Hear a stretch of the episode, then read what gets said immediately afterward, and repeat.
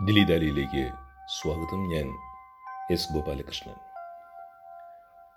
ഹെലിൻ ബോലേക്ക് ജിതീന്ദ്രനാഥ് ദാസ് എന്ന ഈ പുഷ്പചക്രം നിങ്ങൾക്കുള്ളതാണ്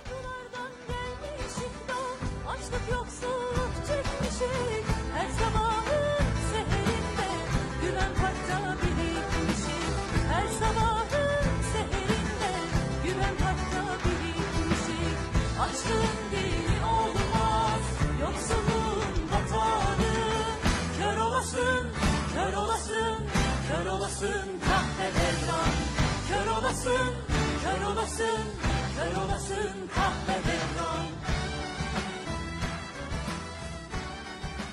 ഇരുന്നൂറ്റി എൺപത്തിയെട്ട് ദിവസത്തെ നിരാഹാരത്തിനൊടുവിൽ ഒടുങ്ങാത്ത സമരവീര്യം ബാക്കിവെച്ച് വിടവാങ്ങിയ തുർക്കി ഗായിക ഹെലിൻ ബോലക്കിന്റെ ജീവിതത്തെക്കുറിച്ച് വായിച്ചിരിക്കുമ്പോൾ ഇന്ത്യ ചരിത്രത്തിലെ ഒരു ഏട് എന്നോട് വന്നിട്ട് പറഞ്ഞു ആ ഗായികയ്ക്ക് ജതിൻ ദാസ് എന്ന പുഷ്പചക്രം അർപ്പിക്കൂ നിങ്ങൾ എന്ന്.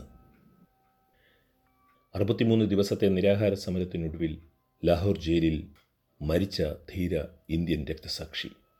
ഹെലിൻ ബോലക് മരിച്ചത് ഇരുപത്തിയെട്ടാമത്തെ വയസ്സിലെങ്കിൽ ജതീന്ദ്രനാഥ് ദാസ് മരിച്ചത് ഇരുപത്തിനാലാമത്തെ വയസ്സിൽ. എത്രയെത്ര ധീരരുടെ ആത്മത്യാഗത്തിന്റെ തണലിലാണ് നമ്മുടെയൊക്കെ സുരക്ഷിതത്വത്തിന്റെ മേടകൾ ഉണ്ടായിരിക്കുന്നത് എന്ന് ഓർമ്മ വരുന്ന ഒരു ശവസംസ്കാര ചടങ്ങാണ് ഇന്നലെ ഇസ്താൻബൂളിൽ നടന്നത്.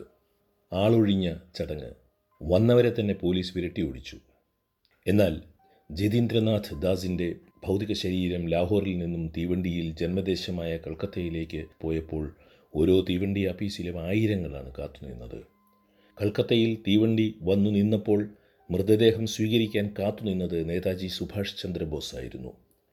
തുർക്കിയിൽ നിലനിൽക്കുന്ന ഏകാധിപത്യ മതാധിഷ്ഠിത ഭരണത്തിൽ എതിരഭിപ്രായങ്ങൾ അടിച്ചമർത്തപ്പെടുന്ന ഒരു സാഹചര്യത്തിലാണ് ചെറുത്തുനിൽപ്പിന്റെ ഗായക സംഘത്തിലെ പ്രധാനി നമ്മോട് വിട പറയുന്നത്.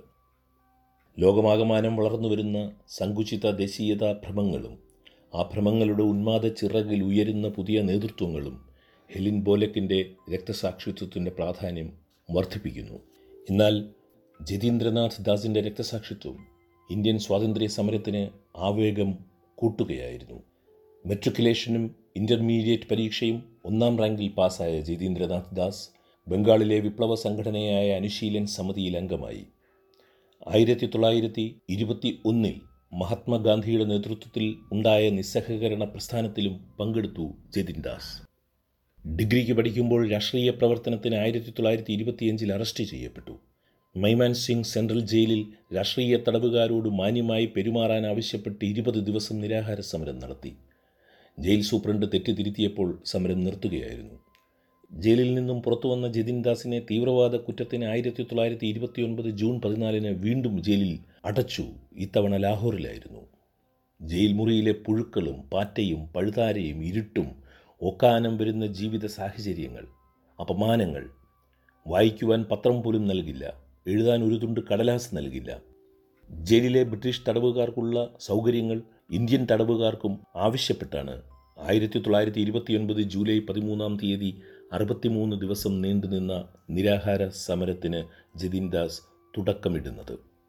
സമര ദിവസങ്ങളിൽ നിർബന്ധിച്ച് ഭക്ഷണം കഴിപ്പിക്കുവാൻ അതിക്രൂരമായ മർദ്ദനമാണ് ജയിൽ അധികൃതർ ആ ഇരുപതുകാരനോട് ചെയ്തത്. ഇടിയിൽ ആ കരളിന് പരിക്കേറ്റു. ശരീരത്തിന്റെ ഒരു ഭാഗം തളരാൻ തുടങ്ങി. ജയിലധികൃതർ ജതീന്ദ്രനാഥ് ദാസിനെ വിട്ടയക്കണമെന്ന് അഭിപ്രായപ്പെട്ടപ്പോൾ ബ്രിട്ടീഷ് സർക്കാർ വിസമ്മതിക്കുകയായിരുന്നു. ആയിരത്തി തൊള്ളായിരത്തി ഇരുപത്തിയൊൻപത് സെപ്റ്റംബർ പതിമൂന്നിന് ജയിലിൽ ഇരുപത്തിനാലാം വയസ്സിൽ ജതിൻ ദാസ് അന്തരിച്ചു. ഞാൻ നേരത്തെ സൂചിപ്പിച്ചതുപോലെ മൃതദേഹം ലാഹോറിൽ നിന്നും കൽക്കത്തയിലേക്ക് തിരിച്ചപ്പോൾ ഓരോ റെയിൽവേ സ്റ്റേഷനിലും ആയിരങ്ങൾ കാത്തുനിന്നു.